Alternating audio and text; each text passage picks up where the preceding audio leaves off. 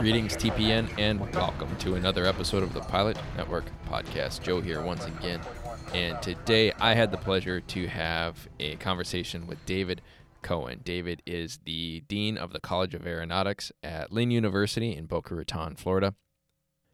Dave served 26 years active duty with the United States Air Force. The majority of his flying time with the Air Force was on the 135 platform, but we actually got into a couple of his non flying assignments, which I found to be really fascinating. After retiring at the rank of colonel, Dave moved on to be a manager of operational costuming, inventory, and warehousing for the Walt Disney Company. That's right, folks, you heard it correctly. We do get into that, so stick around for that. After moving on, he went on to inspire the next generation of pilots by teaching the Air Force JROTC in Orange County Public Schools and aviation in Lake County Schools in Florida. Cohen started his experience in higher education by bringing dual enrollment aviation programs to the Orange and Lake County school districts as an adjunct professor with Embry Riddle Aeronautical University. Cohen holds a Bachelor of Science in Aerospace Engineering from Boston University, a master's degree in industrial engineering from New Mexico State University, and an MBA from Washington State University.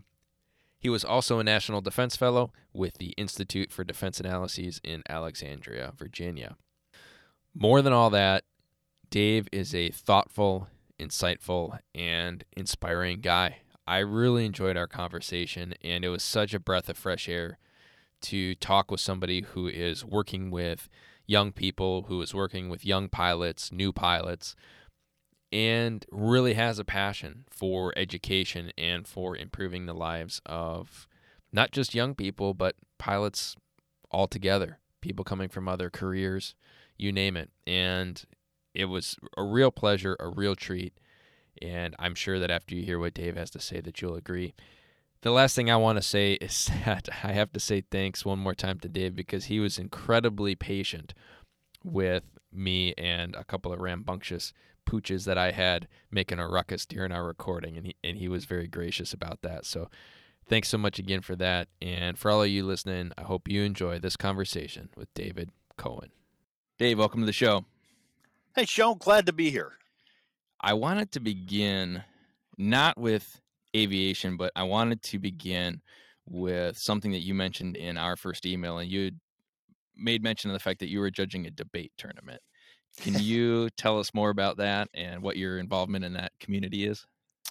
Yeah, so it was. Uh, we just moved down to the Boca area here about uh, two or three months ago, and I got uh, kind of out of the blue a request from an organization um, that basically puts together debates, not for the debate itself, but really to to build um, critical thinking, communication skills um, in kids from middle school all the way through um, all the way through high school.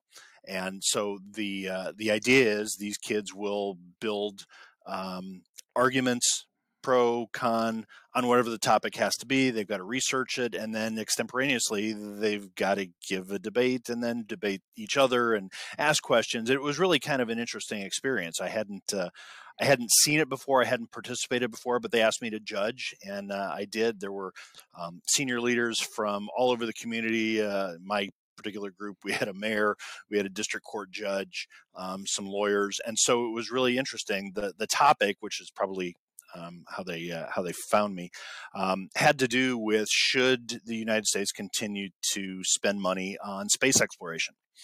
Um, and the perspectives were really very interesting. Um, again, from from young people who you probably wouldn't think had an opinion one way or the other on the topic, um, and they were very insightful and very articulate, and uh, it was really it was a lot of fun.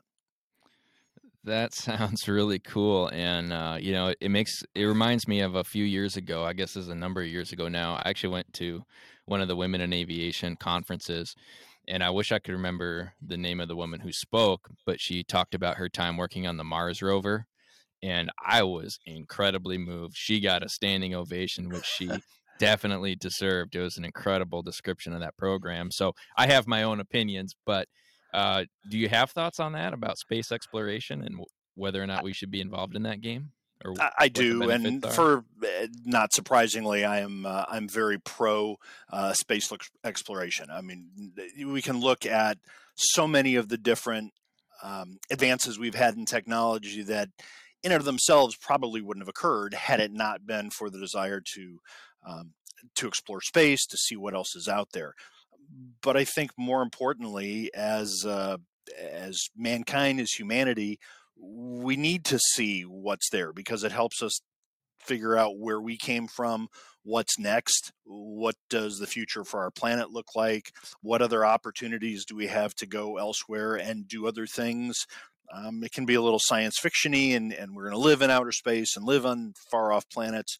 Um, but that may not be too far from the truth in the next hundred years. Um, you know, Mars, I think, is is quite literally around the corner, and there can be conversations about should we put people there? They should be continue to be robots, um, and there may be different perspectives but again i think when you look at the benefits that you that humanity really will get science technology um, from just going through that exercise it's uh, it's definitely beneficial and um, i continue to be an advocate for uh, for continuing our, our space program I love it. I'm I'm in that same camp for sure. I I remember a few years ago I was on a deadhead and I was watching one of my favorite movies, Apollo 13. Just a great, great movie. I mean, you can yep. if you don't get goosebumps watching that movie, you are a robot. I'm sorry. It just it's one of those. And and it it occurred to me. I did a little research afterwards, and I'm sure the internet will correct me on most of this, but I kind of looked up the evolution of the gasoline engine, and and I I realized that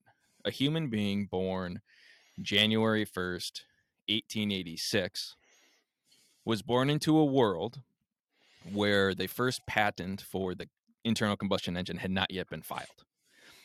At 83 years old, that same human being could sit in their living room watching a magic box in the corner while an American, a human being, walked on the moon. And and if that's not reason enough to continue to explore, I, I really don't know what is.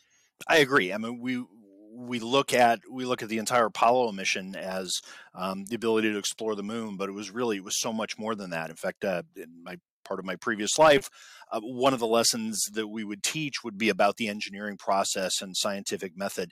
And we would use the Apollo 13 um, explosion and how the astronauts dealt with it, and then the entire issue about the, the filters being the wrong shape from one vehicle to another, and how did they get around it, and what would you do if you were in that position.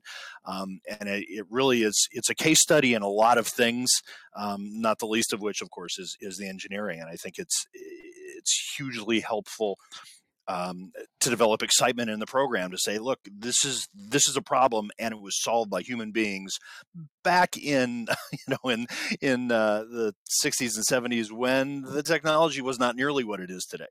Um, so that's uh, it, it is a a driver, I think, for a lot of um, the things I like to talk about and get kids excited about aviation and aerospace truly incredible uh, feat of engineering and human will. And I actually wanted to segue from there to your origin story when in terms of aviation and um, your decision to join the military early on. But in doing so, I, I wanted to ask you because I, I was digging into a lot of the things that you posted on LinkedIn, and I found a post for Memorial Day this year. And I wanted to ask you about your neighbor Colin growing up, if you could share that story with our listeners. Yeah. So uh, as a kid, I was I don't know five, six, seven, eight. I literally I think uh, in that house in that neighborhood, I was kindergarten through probably about third grade, and um, there was a kid up the street. Friend in the neighborhood, we played trick or treat, the whole mess, and uh, and it was Colin, and his uh, um, he just had his mom. Well, at that age, I didn't really think a whole lot of it until one day. I'm not sure what it to happen. But I asked my mom. I said, "So where's Colin's dad?"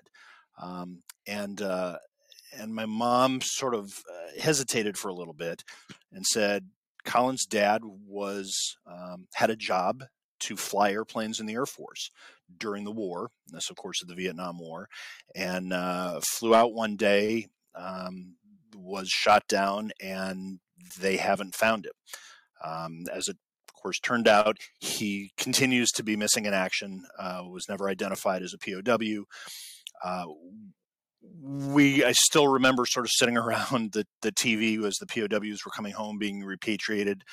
Um, some little bit of hope that we had that uh, that Major Cushman was going to come down the stairs on that airplane, and of course, didn't happen. But it it was a unique experience for me because I simply asked my mom. I said, "Why why did he go? Why didn't he just say I'm not going to go do that?" And uh, my mother um, correctly said, "It's because it's what he signed up to do, and it was his job, and he was doing it to protect our country."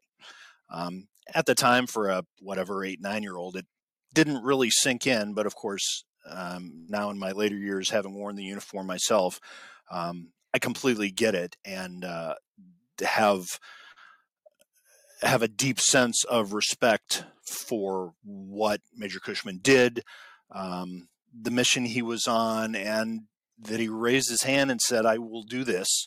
Um, literally, you know, support and defend the Constitution of the United States um, with the ultimate sacrifice.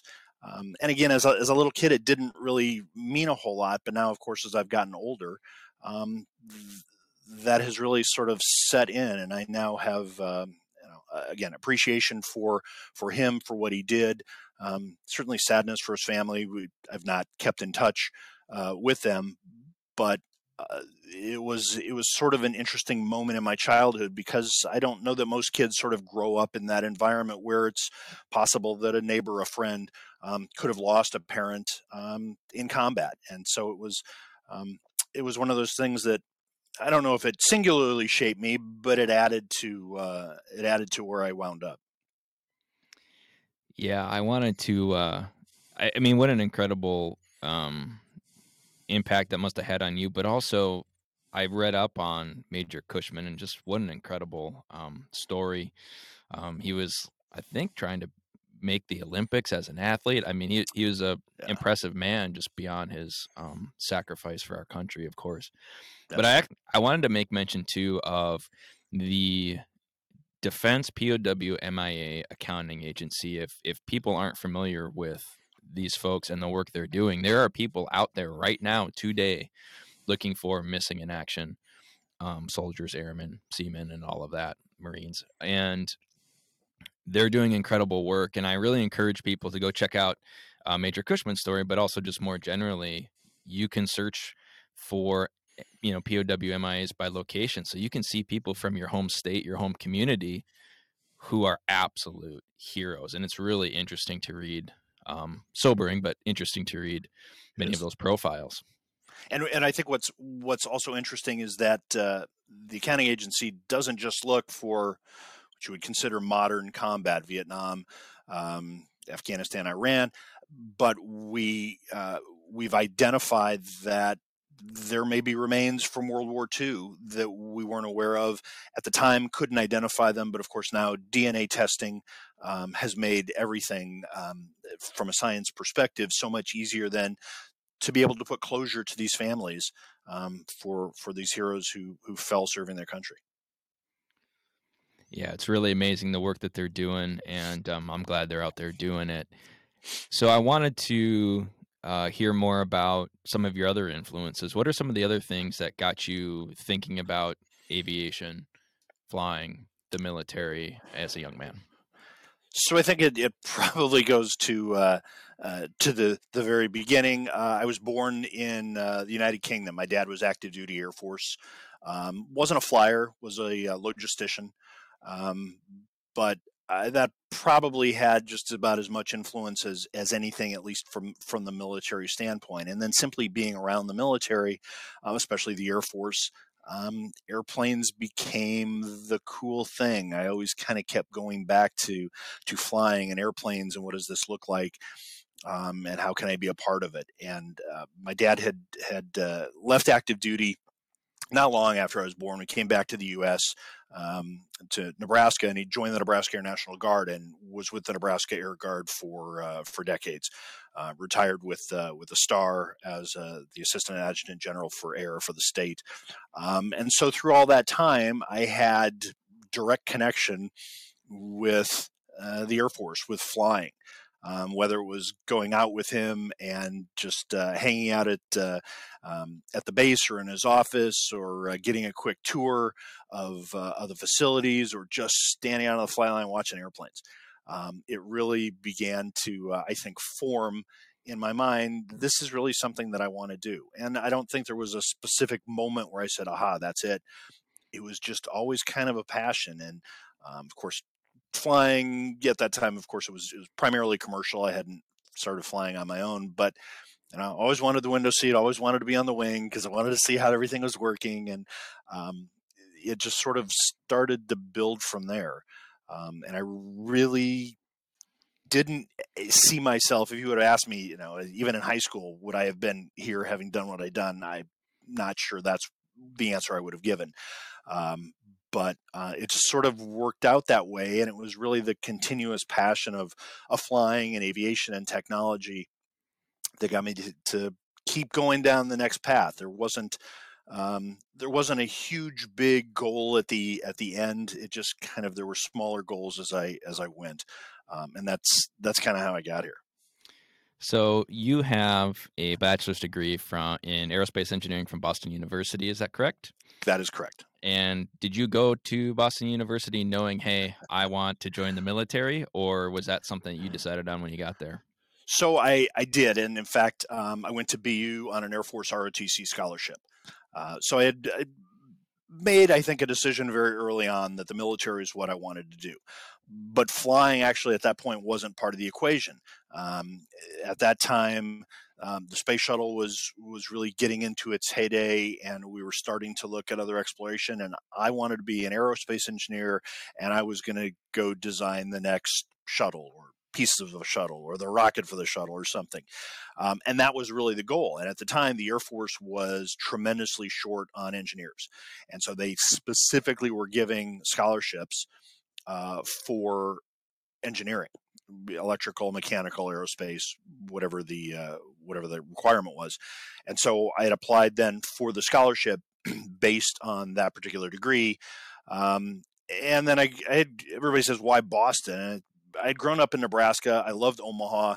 Um, and I'd lived there for about 17 years, and there was life on the other side of the Missouri River, and I had to go find it. So I went to Boston, and I found life on the other side of the Missouri. Um, and it was really, it was a tremendous experience, a learning experience um, for this kid from the, the suburbs of Omaha to downtown Boston. Um, the, the first few weeks living in the city and the sirens and the sound of the, the, the metro, the, the T, um, and trying to figure out exactly um, how to get around. It was all a new learning experience and a process. Um, but absolutely loved it. Would not have traded it for the world. Um, it wasn't a standard sort of college campus like you might think. It was right smack in the middle of the city, and uh, and it was great. And and loved it. Loved the experience. And of course, in addition then to the to the college experience, um, I had uh, I had the ROTC scholarship, and then so went through uh, Air Force ROTC there at BU. Um, continued through all four years. I was the the um, the unit commander, the cadet commander, uh, and then upon graduation from BU, then was commissioned in the Air Force uh, as a lieutenant. Wonderful. I, I appreciate you giving us that background, and I wanted to sort of. There's a lot to talk about over your 26 year Air Force career, and I'm I kind of want to bookend it if that's all right. And I was wondering absolutely if we could start by uh, having you tell us about your time in New Mexico. So my first Air Force assignment, um, I remember I got my notification and I was assigned to the Air Force Weapons Laboratory in Albuquerque, New Mexico, Kirtland Air Force Base. Um, I'd never been to New Mexico. It was a long way. I was still in, in the East Coast. And I thought, uh, New Mexico, okay. In fact, I had a friend who said, you have to have a passport to go. I said, oh, I think it's actually still part of the United States, so no passports required.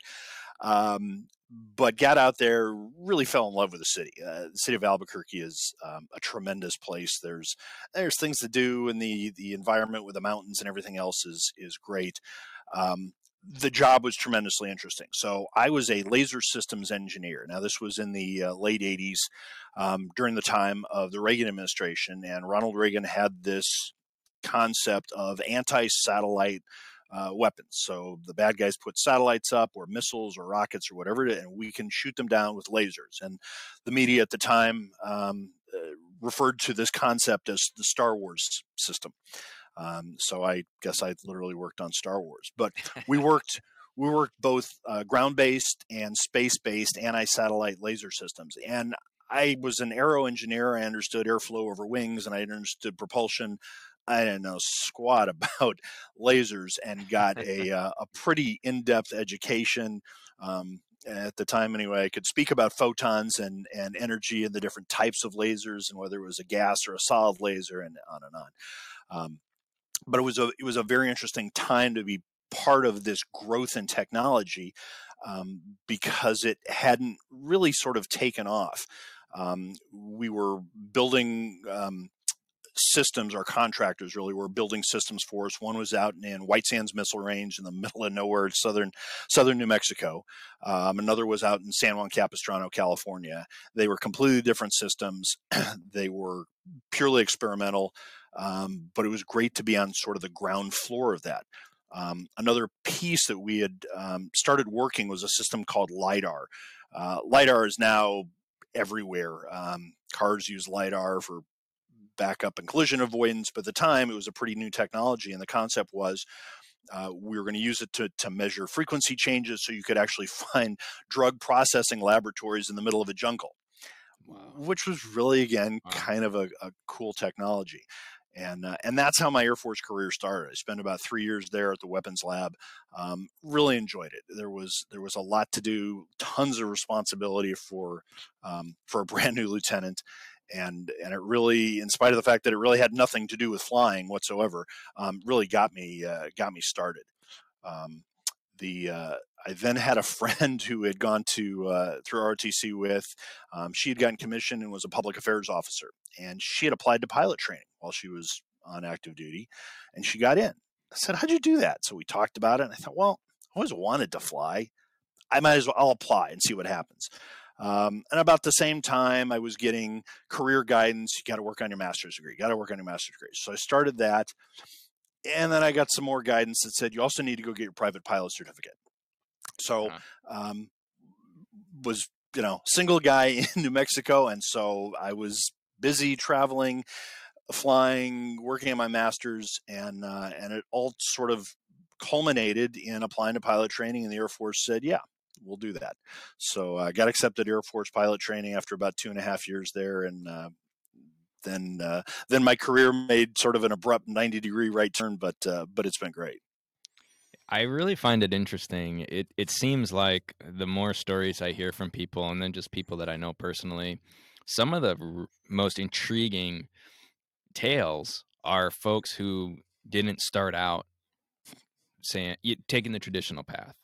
They started out with some other interest that's maybe adjacent or completely different, and then they get into flying either by accident, kind of, you know, or just hey, I'm gonna, you know, take a flyer, so to speak, and see it, see if it works out. And yep. it's always really interesting to hear um, how it works out for those folks. In fact, I think some of those folks end up being even more enthused over their um, career about things because it's like, hey, I never never could have dreamed this, and here I am. So we, we've uh, actually got I've got a couple uh, flight instructors now um, that work for me. One had been um, in marketing and then had become a flight attendant and decided she wanted to sit in the front end of the airplane, and another um, had worked uh, in in advertising and was a writer. And again, they sort of made these rather drastic changes. But I'm with you. I think there's some um, something that to be said about the fact that these were adult level decisions, right? They didn't make these back in high school. They waited until they really had a perspective on life and then made that, and therefore they were really completely vested. Um, not to mention the fact from a from a monetary perspective, but um, vested emotionally right. um, and philosophically in this new career change, and they they're fantastic pilots. I have noticed that.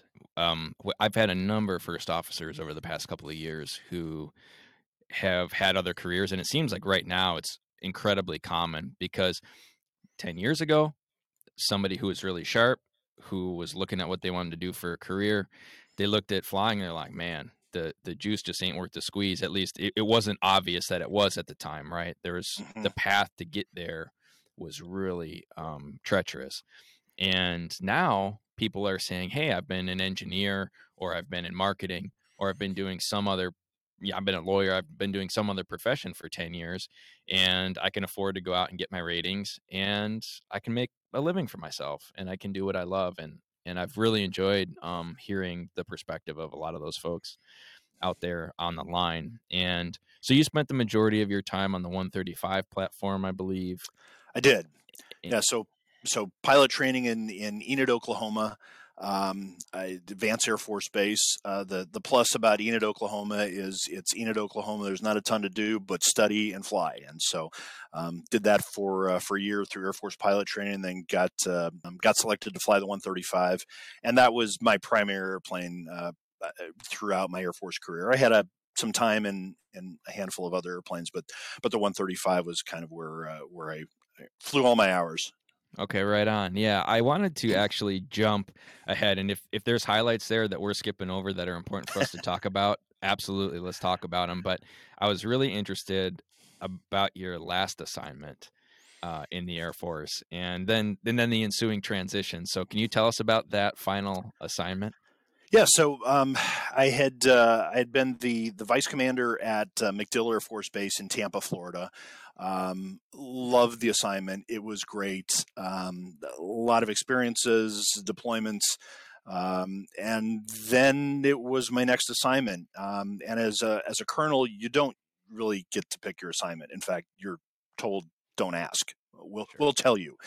Um, so I sort of sat on my on my hands and uh, eventually got notification. I was selected to be the director of staff at Air University, um, Maxwell Air Force Base, Montgomery, Alabama. So uh, AU is kind of the Air Force's university, as the name sort of implies, but looks at uh, training and education, not just sort of from a university perspective, um, but to include professional development.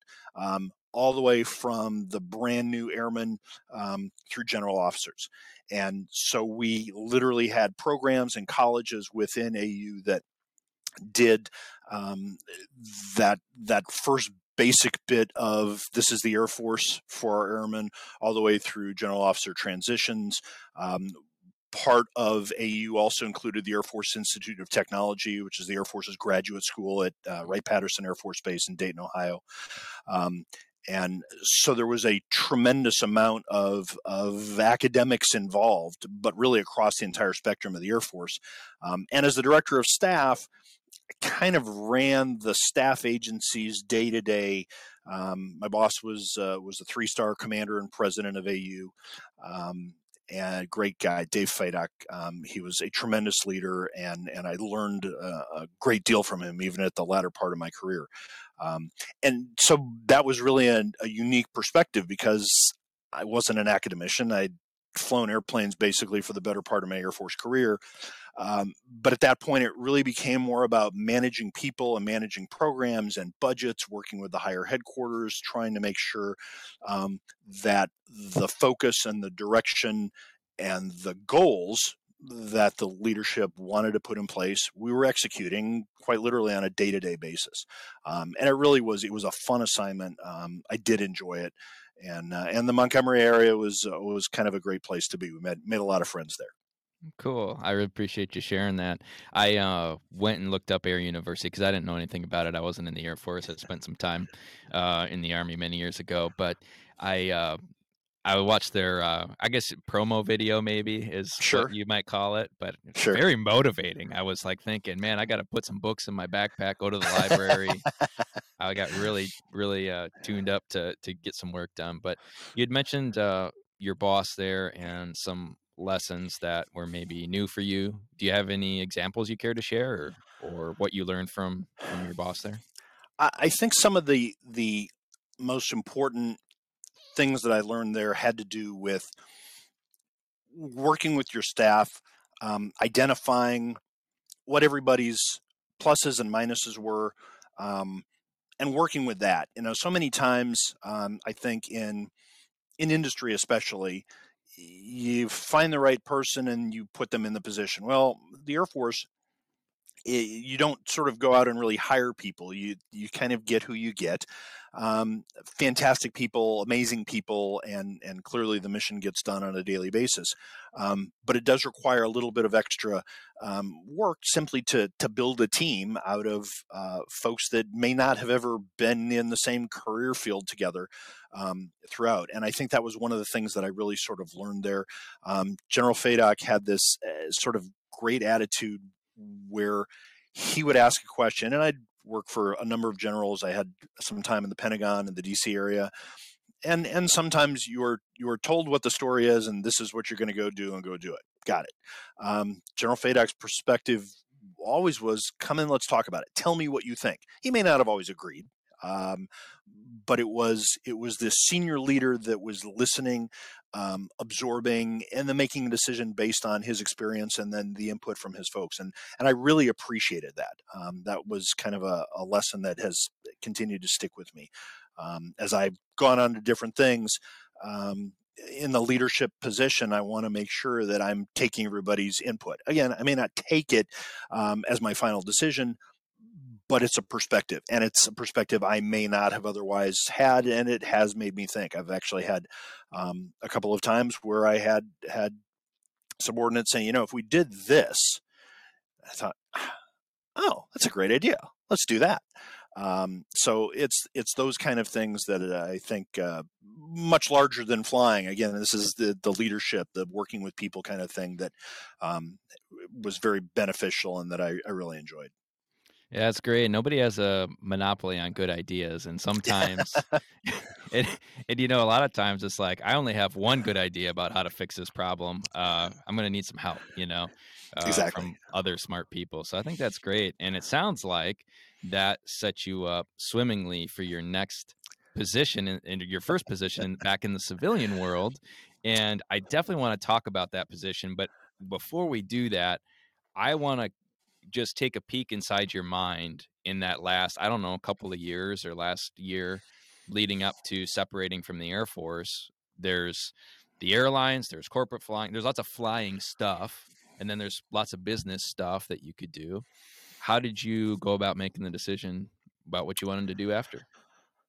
Um, so as as I was going through, which I understood to be the, the sort of the twilight of my Air Force career, um, it was probably in uh, somewhere around um, 2012, 13. Um, I was trying to kind of figure out what what do I want to do when I grow up, sort of thing. Um, I had kind of gotten to the point because I had been late to start flying in my Air Force career, um, and didn't have the um, maybe the number of hours that my peers did but more importantly, I had watched a number of them go through the up and down cycles with the airlines and and commercial flying, um, and it I I watched some of them furloughed multiple times, and that just didn't seem like fun at that point in my life. Um, married, kids had already departed, and and so I wanted a little bit of stability, and coupled with that.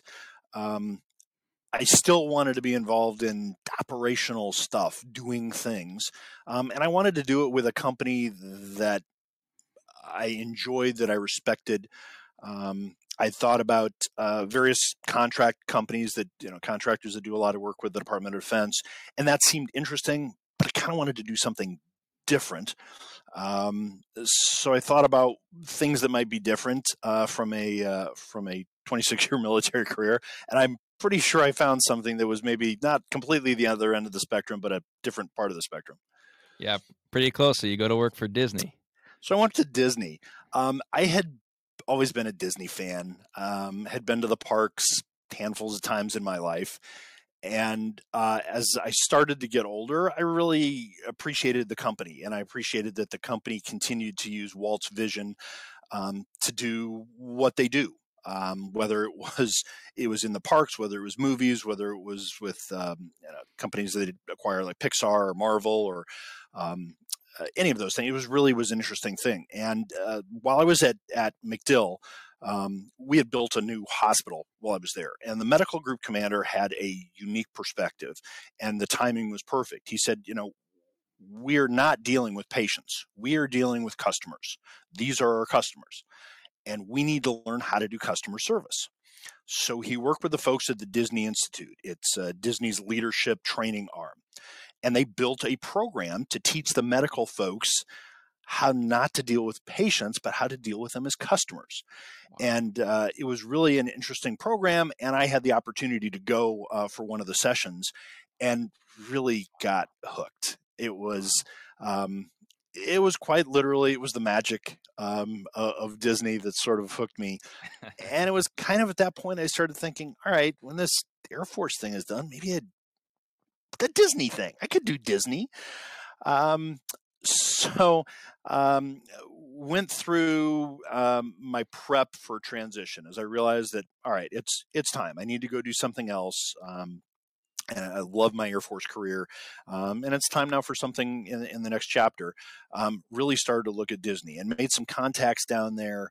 Um, at the same time, I started looking at opportunities that they may have, and a lot of folks in senior positions that I was looking to maybe emulate had either had either um, uh, were lawyers or had MBAs. Well, I wasn't going to law school. Um, it was a little little late in my life to to think about doing that, but an MBA seemed possible. So um, the last year and a half, two years, uh, I did that. When and got my MBA, um, started networking, doing all the things that that you're sort of advised to do. Got very familiar with LinkedIn, um, and eventually made some contacts at Disney. Had a number of trips down there. Saw the facilities saw the people saw what the company did. I mean, it always looks so nice and smooth to the guest in the park, but below the waterline, there's there's a lot of action going on. Um, um, and from that, I really decided this is something I want to do. So a position uh, um, became available in creative costuming. So I became the senior manager for uh, costuming and warehousing. So not the costumes the characters have, but everybody else. So everybody who works in the park, their uniforms, their clothes are costumes. So we had responsibility for Disney World, Disneyland, and the cruise line. Um, and and it was a it was a massive undertaking, huge warehouses, um, literally millions of dollars of clothing back and forth um, across the coasts um, from suppliers, quite literally all over the world. Um, and it was really an interesting and exciting time to see, really firsthand, um, how the company, what the culture was, how it all worked together. Again, you you see it a little bit as a guest, but you don't see the underlying um, effort that it takes to make all that happen. So, um, yeah, so I did that for a couple of years, and it really was uh, it, it was a magical time. well, that's great to hear. And I want to rewind just a little bit to the customer service session, I think you called it, that you got to attend uh, during at the at the medical facility facility there at MacDill. Can you do you remember any of the lessons or thoughts that you took away from that, or anything about that presentation or whatever they did for you there that that have stuck with you? Yeah, it was. Uh, it was really it was it was a two day event, and they they sent us to Disney World. So we were in one of the the resorts in one of the the conference rooms for a couple days, and and I think I don't remember the specifics of of a specific lesson, but it really had to do. Um, the overall theme was the customer, the person who is is paying to whatever fill in the blank um, Disney's case, it's go to the park, it's buy the merchandise, it's watch the movies and turn on ESPN, whatever it happens to be. But in our case, it was serve patients. And why should they come to you? What is it that you're providing? Now, again, in our case, uh, they, they, were sort of stuck with it, the military right, health system right. for military people. But that didn't change what the perspective needed to be. Treat them as if they could go somewhere else. So, what is it about you? What is it about your culture? How are you developing that culture? How are you not just uh, giving it lip service, but how are you as a leader instilling that culture in your people?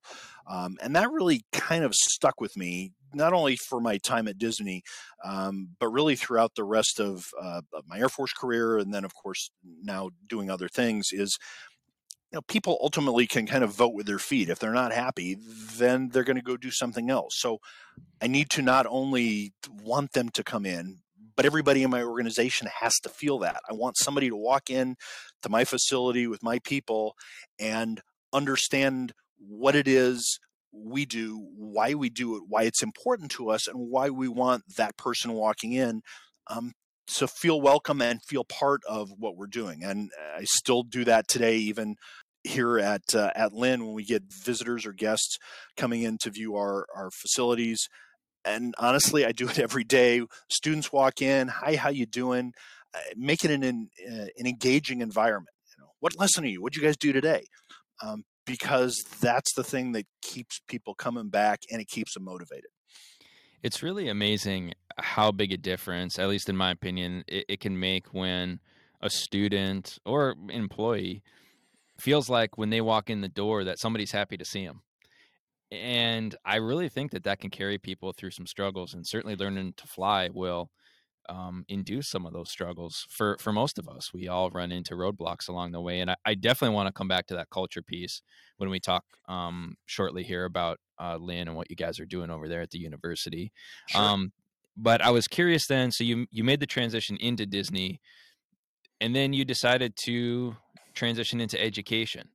and you know, you could have stayed and worked your way up and climbed the ladder there.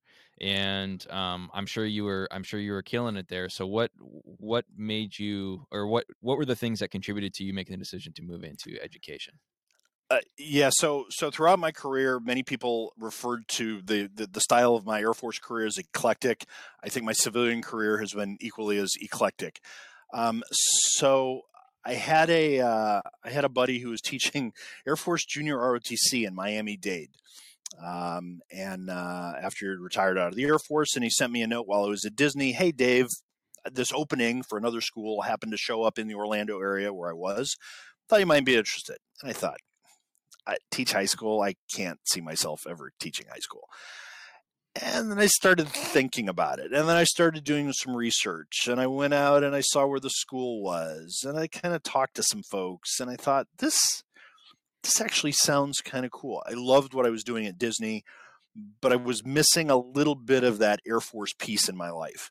Um, and while, yes, it's with high school kids, it was still uniform wear and it was still uh, responsibility and citizenship and and it was teaching, which at the end of the day, I think I really enjoyed more than I kind of admitted that I did. So then made maybe another 90 degree turn or 45 degree turn, and then started teaching junior ROTC um, in high school in the Orlando area. And it was just, it was fun. Um, you know, these are kids who are who are sponges who want to learn. Um, they're still high schoolers, so they come with high school issues sometimes. Course. Um, but really, I started to kind of um, appreciate that for what it was. And the kids seemed to really be enjoying it. It was something that they wanted to do. It wasn't just, you know, an elective I have to take or it gets me out of PE or whatever it happened to be. They were really interested. Um, and and so I did that. So then taught um, there in uh, in the Orlando area um, at that school for uh, for five years. And at the end of the first year, part of the reason that they had hired me is because I was a pilot. And so as a um, as a pilot, there's a ground school that ROTC had in the curriculum that you can teach. And so as I got done with my first year, I said, okay, I think I've I got all my first year teacher stuff out of the way. I'm ready to kind of learn how to do that. And the response was, well, great. Now you can build your own ground school. I thought, uh, okay, that's a lot of work. I, I'm not Jeppesen. I don't know that I could build a ground school from scratch. Well, luckily, there was a partnership with another school in the Orlando area with Embry Riddle. And uh, that was the beginning of uh, four years of a tremendous relationship, well, really six years of tremendous relationship with Riddle. Um, ended up teaching um, not only junior ROTC, but within that program, dual enrollment classes, uh, where our kids literally were taking private pilot ground school in high school, but they were doing it as a Riddle course and getting college credit for it. Um, I had probably by the time I was done, somewhere in the neighborhood of a dozen to a dozen and a half kids who actually had gone on to then get their private pilot certificates, um, which was really tremendous. Uh, while I was there, we built a 501c3 nonprofit for scholarships. Um, so we had kids who were, you know, uh, flying around on scholarship money who had applied who really wanted to do this. Um, I now, as I speak right now, I think three of them are at uh, military academies, two in Colorado Springs, one up at West Point. Wow. Um, and and I've got a couple more than our ROTC programs, and and you know, sitting back, that's just cool, right? To be part of somebody's life.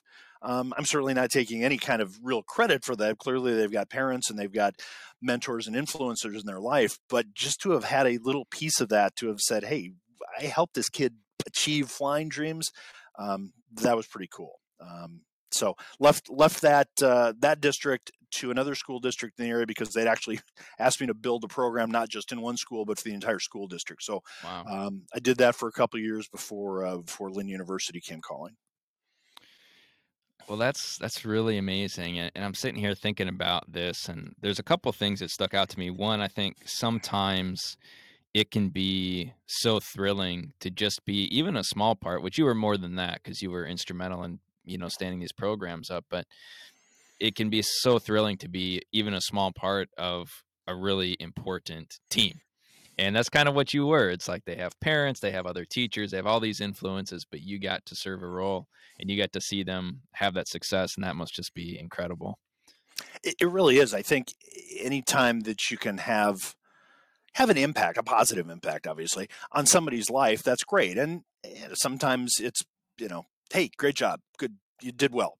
Um, but other times it can be a little more meaningful. And I've had um, I've had kids write me notes after, and I will readily admit there were probably one or two tears that those notes generated because it means something to me to be able to to help people to influence um, what they've done how they're going to go about their lives what things might be next opportunities that they never envisioned um, they were going to have. Um, i had a young lady in at the last school I was at in a school district um, who had won a scholarship through Air Force ROTC to uh, to go fly, but she had gotten that idea because she was taking my private pilot ground school class and every day was she would send me notes um, hey here's what's going on here's what i'm doing today um, you know my cross country didn't go so great or those those soft field landings could have been better but all the way up into the check ride I was I was there with her, and that just it it makes all of it worthwhile. You know, the long hours, the, the the, frustrations, the everything else. But to be able to help somebody achieve those dreams, and now she's off to uh, to ROTC on a on a great Air Force career. Amazing, amazing. There are so many pilots, especially in the airline world.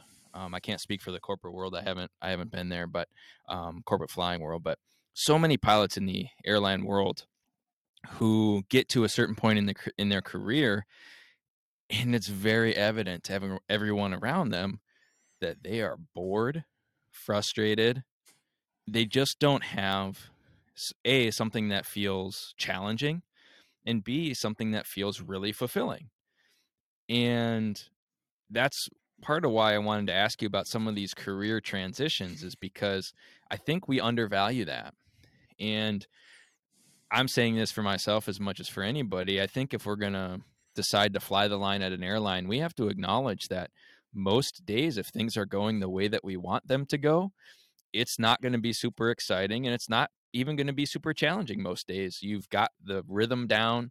You can, you've probably been to this airport at least 30 times. You've probably flown the same approaches. And so, you know, sort of interpersonal challenges aside that we also try and avoid, you know, there's really not a lot there for what was once a highly driven, purpose driven individual. And so I think it's incumbent upon us to if we if we're not going to get that piece in our main work, although I think there's ways we can approach even airline flying that can help with that that we can actually get some purpose out of it. I think sometimes we we pass that up, but if we're not going to get that, I think it's incumbent upon us to go and find somebody to help teach a kid ground school or do some instructing on the side or coach a little league team uh, judge debate. Yep there you go. So um yeah know, that was had, go ahead. oh sorry i was just i was going to say that it, it, when i was in the orlando area partly because i was involved in the school but i actually did it outside of just my classroom and my kids, um, I was involved in the Young Eagles program with EAA. Um, if you're not familiar, viewers not familiar, it's really it's a, an opportunity for um, students from eight to, to 17 to go fly in a general aviation airplane. And so the, the, the pilots donate their time, they donate the airplane fuel, etc. And it's a 15, 20 minute trip around the extended pattern. But many times it's the first time a kid has ever touched an airplane, let alone flown in one. And if that can sort of light a spark, um, then I, I think that's a, a great opportunity. And so we had we had airline pilots, had a number of airline pilots in in our chapters that that were doing this just because it was fun. It wasn't that same day to day you know which which terminal are we going to and where's the best food in that terminal kind of thing um, it's it's kind of bringing even for for the the airline pilot that little spark that got them started in flying right none of us got into flying because it was dull and and routine and mundane and an autopilot on and fly the, the magenta line. That that was and never the check of, when it comes. Yeah, right. Yeah, yeah, that's right. Exactly. But that was never yeah. part of anything that any of us, I don't believe, were looking at when we started flying. And it clearly it becomes that simply because of the necessity of the job and the way it works. But you kind of go back to hey, this is fun. This is cool stuff that we're doing. Um, it's a little like pro athletes sometimes um, you know they'll they'll make a comment like i forgot this was a game i'm playing a game well flying isn't a game but it's still supposed to be fun um, and if it's not fun maybe it is time to go do something else or add to it so that you're getting enjoyment out of it again 100% i think that is spectacular advice and the cool thing is is that at your current job as the dean of the College of Aeronautics at Lynn University, you get to see kids with that spark every single day. So, can you tell us a little bit about Lynn, about the program, about your role there? Just kind of sum that up for us. Absolutely. So, Lynn is a, a relatively small university, Boca Raton, Florida, um, pretty much downtown Boca, uh, about 3,500 total students here. Within the College of Aeronautics, um, we've got about 130 to 150 students, the bulk of which, about 115 of whom, uh, fly. So we have a fleet of 14 airplanes out here at the Boca Raton Airport. Uh, the uh, the workhorse is our Cessna 172 fleet. Uh, we have 12 of those. Um, additionally, we have a, a Baron and a Twin Diamond that we use for multi-engine. Um, and so the kids will come in as freshmen uh, under a uh, degree program for their Bachelor of Science in Professional Pilot. Uh, and then they will move forward through their uh, private pilot certificate all the way through their CFII uh, multi engine. And then on to whatever is sort of next. Usually it's flight instruction to build the hours, but it could be it could be really anything. Um, our program uh, really is is growing. Um, in June, when right before I got here, uh, we had nine Skyhawks, and by the end of August, we had twelve. We actually we had so many new freshmen. We had somewhere in the neighborhood of seventy some freshmen, which is double our standard class. That we had to go get additional aircraft. Um, wow. Which uh, some people say it's a good problem to have, and it, nevertheless, it's a problem to have to have to go find additional airplanes. Um, but we are we are flying them um, at amazing rates. I was at a uh, Boca Raton Airport Authority meeting the other day, and they go through some of the statistics that the airport has gone through over the previous month. And month over month from September, looking back to August, they had a 94% increase in 100 low lead fuel that they sold. Wow. At which point, the FBO manager turned around and looked at me and said, That's all you. So, so we are. You, to that, you say you're welcome. exactly. Yes, that's exactly right. Um, especially given the, the price of hundred low lead these days. No kidding. But uh, but we are flying. Uh, we are scheduled six days a week. So six days a week. So kids will either fly Monday, Wednesday, Friday, or Tuesday, Thursday, Saturday. Yes, we fly Saturdays um, from seven in the morning to ten at night. We do fly Sundays, but that's kind of our makeup time, either for bad weather uh, mechanical long cross countries because the, the, flight blocks the kids fly during the week are two hour flight blocks. It's enough to get local stuff done, but if you're trying to get a four to five hour cross country, it's not going to happen. So we reserve Sundays to to specifically go do that. Um, and uh, so it, the program again continues to to grow. We get lots of interest. Um, kids are calling, parents are calling, tours are coming through, and uh, and we really think that we've kind of found um, uh, it's a bit of a hidden gem here in Boca Raton. Um, a lot of folks have said to me, uh, I didn't know Lynn had an aviation program, to which I usually say, that's funny because neither did I. Um, and so we're we're continuing to work on that, but the word is clearly getting out, um, and our kids are doing some some great stuff. That's wonderful. I was wondering if you could make the case for our audience for a student going to a smaller program, a smaller university. I um I, I remember when I and, and this isn't directly related, but I, I think it's adjacent. When I went to college initially, I had gone to basic training the summer before and AIT and all of that. And I came back a little bit too late to start. So I ended up starting in the winter or the the the spring semester, I should say. And I look back sometimes and think that was a mistake. I, I might have been well served to wait till the following year and start with a new class because it was really hard to like make friends because they all have friends.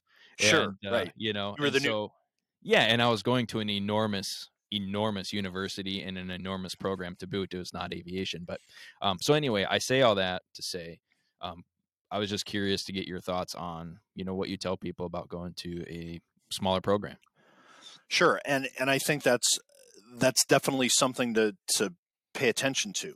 Um, you know, so in addition to the the flight training that we have, the BS professional pilot, um, we also have um, bachelor's degrees in both aviation management and aviation operations. And so, anytime that you're talking about college classes, at least in my mind, the first thing that I usually think of is my very first calculus class, day one at Boston University, with 200 some odd kids in a theater. It wasn't even a classroom, it was a theater. Um, the, the professor had no earthly idea who anybody was, and that was fine, right? There were a handful of TAs and they took care of it. So, the ability then, I think, of the professor to interface with the students. Now, it was Calculus 1, so there wasn't a lot of interaction. Um, but any of your courses um, that you had that were core courses for your major, you kind of had to make an effort in these larger environments, I think, to get to know your professors. Um, that's not really the case here at Lynn. With the small school environment, um, it does a couple things. First of all, the the living environment. It's a college campus in a city. It's really cool. There's grassy areas and there's trees and there's places to play frisbee and it's just kind of the the stereotypical college environment. Um, and we've got it right here in a big city, which is which is kind of neat. But I think then the other piece is it's that interaction with the faculty, not just from a teaching perspective.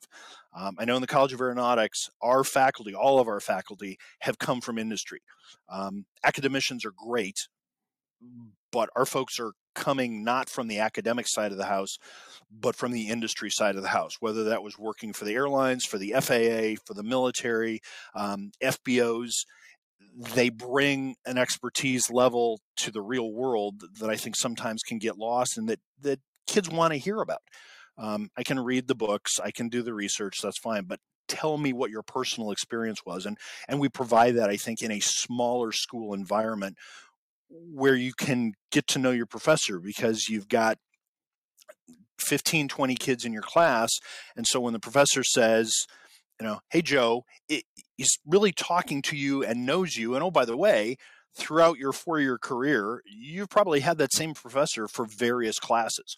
Um, we've got a, a very steady um, level of our professors there not a lot of turnover. And so you will see that same professor over and over again which is really a good thing because again you get to know them.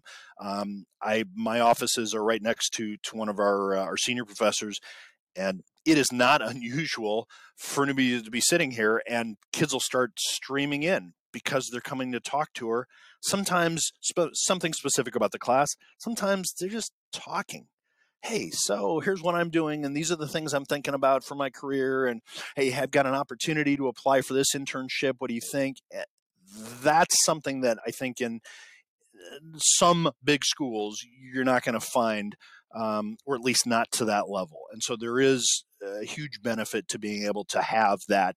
Um, that's smaller, more personalized. Sometimes we refer to it as a boutique experience, but I, I, like the personal experience as a better descriptor because I think that's really, at the end of the day, what it comes down to. It's coming down to an aviation professional and really any of our programs here at Lynn, um, those professors with actual background in industry being able to relate to their students, to talk to them, not just in the classroom, but outside, and then forge those relationships throughout the rest of their career and kind of help, again, build that expertise and and desire to do whatever it is that that student wants to do. Again, in our case, it's it's primarily on the aviation side, but regardless, if it was uh, criminal justice or if it was biology, to kind of build a bit of a passion. Because again, if you're not enjoying what you're doing, go do something else. Yeah, I think those are all really wonderful points. And um, the school I, I went to learn to fly, what you're talking about reminds me a lot of the school uh, that I went to. And I um now you know they're no no longer a small school i mean it's they've got 600 students and i just went and visited and i was like blown away like their coffee machine is like newer technology than the you know than like some of the airplanes we've used to fly and stuff although we had in, impeccable equipment frankly but um but coffee uh, is important so i mean you can't underestimate the requirement for a good coffee machine.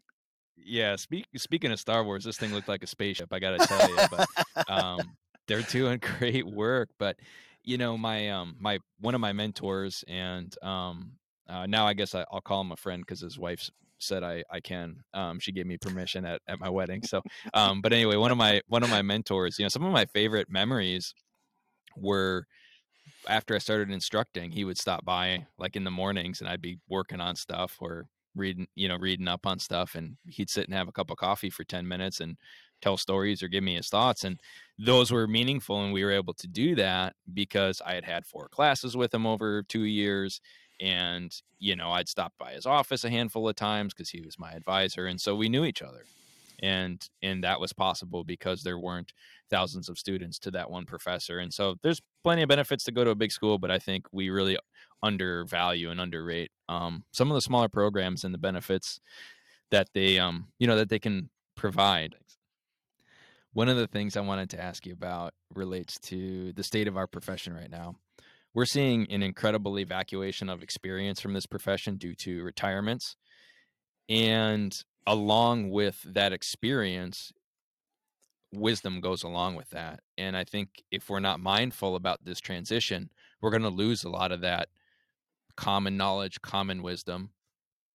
And I want to know if you could ensure that your students left the university having fully absorbed one lesson or one concept, what might that be?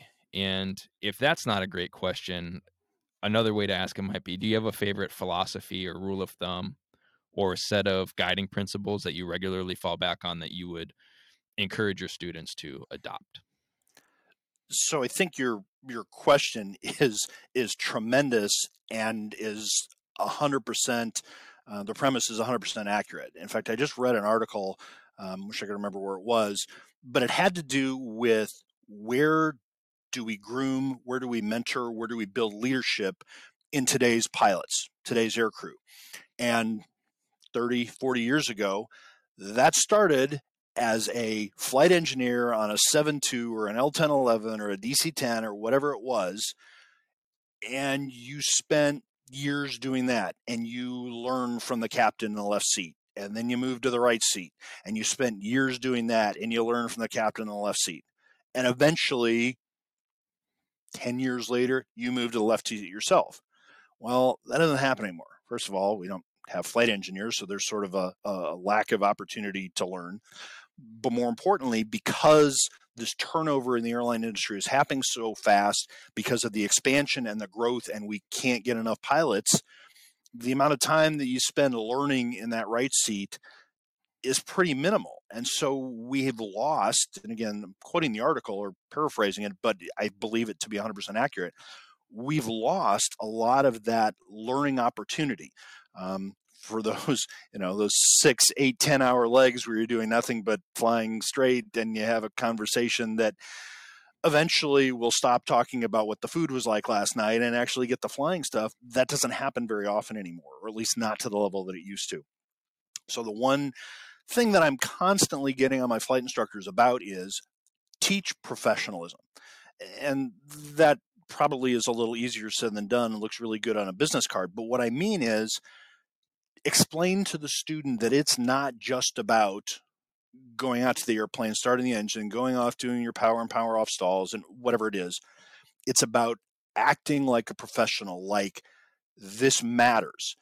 And what I mean by that, I think, really is at the end of the day, you literally have somebody's life in your hands. Now, it may very well simply be your life, lives of people on the ground, but that matters. And just as we build professional standards in multiple occupations, teachers, lawyers, doctors, there needs to be that sense that this is a profession to fly. It is a responsibility to do so.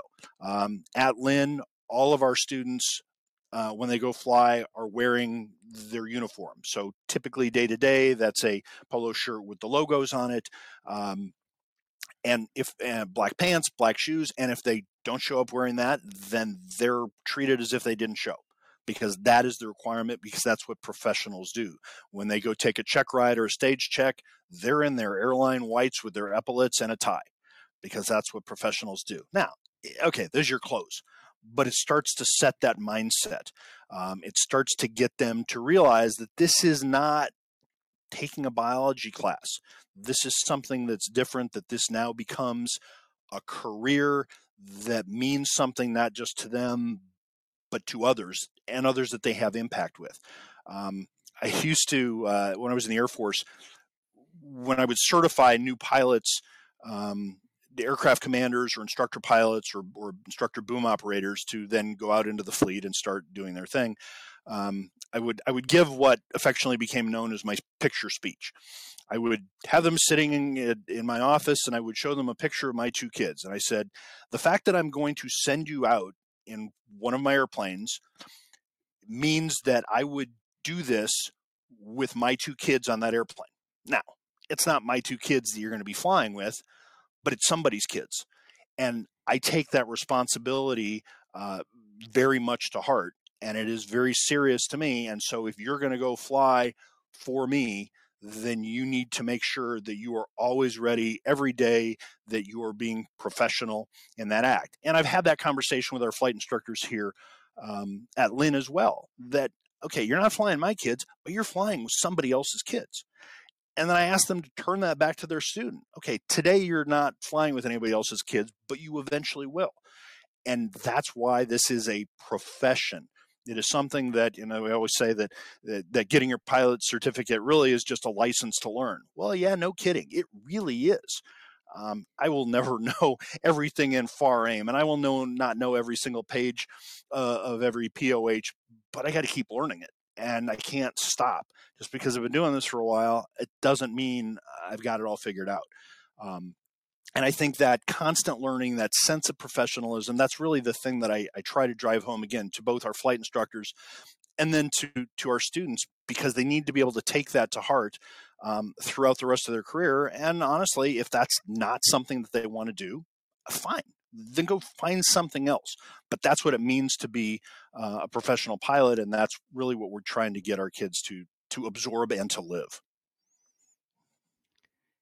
I think that is perfectly said, and I couldn't improve upon it if I tried. So I think that's a great place to start to wrap up. So important. Dave, it's so been so great to have you. Where can our listeners find out more about you and about the university program? So, uh, lynn.edu is our, uh, our website. You can navigate around um, for various things, the admissions process. Um, it does identify the individual colleges. So, looking at the, uh, the College of Aeronautics, um, click on the, uh, little plus button, and then you'll get more information about us. If, uh, if any of the listeners, viewers are, are in the Boca Raton area, by all means, please give us a call. Come out, take a tour. We'd love to show you our facilities from my perspective, our toys are great, but I really want to show you our people because I think it's our it's our flight instructors and our staff, our professors, that really make the experience. So we'd love to have uh, have anybody come out if they have questions. There's methodologies through um, the website to ask, and then there's phone numbers, and you can actually use your cell phone and make a phone call and, and uh, ask whatever you need to.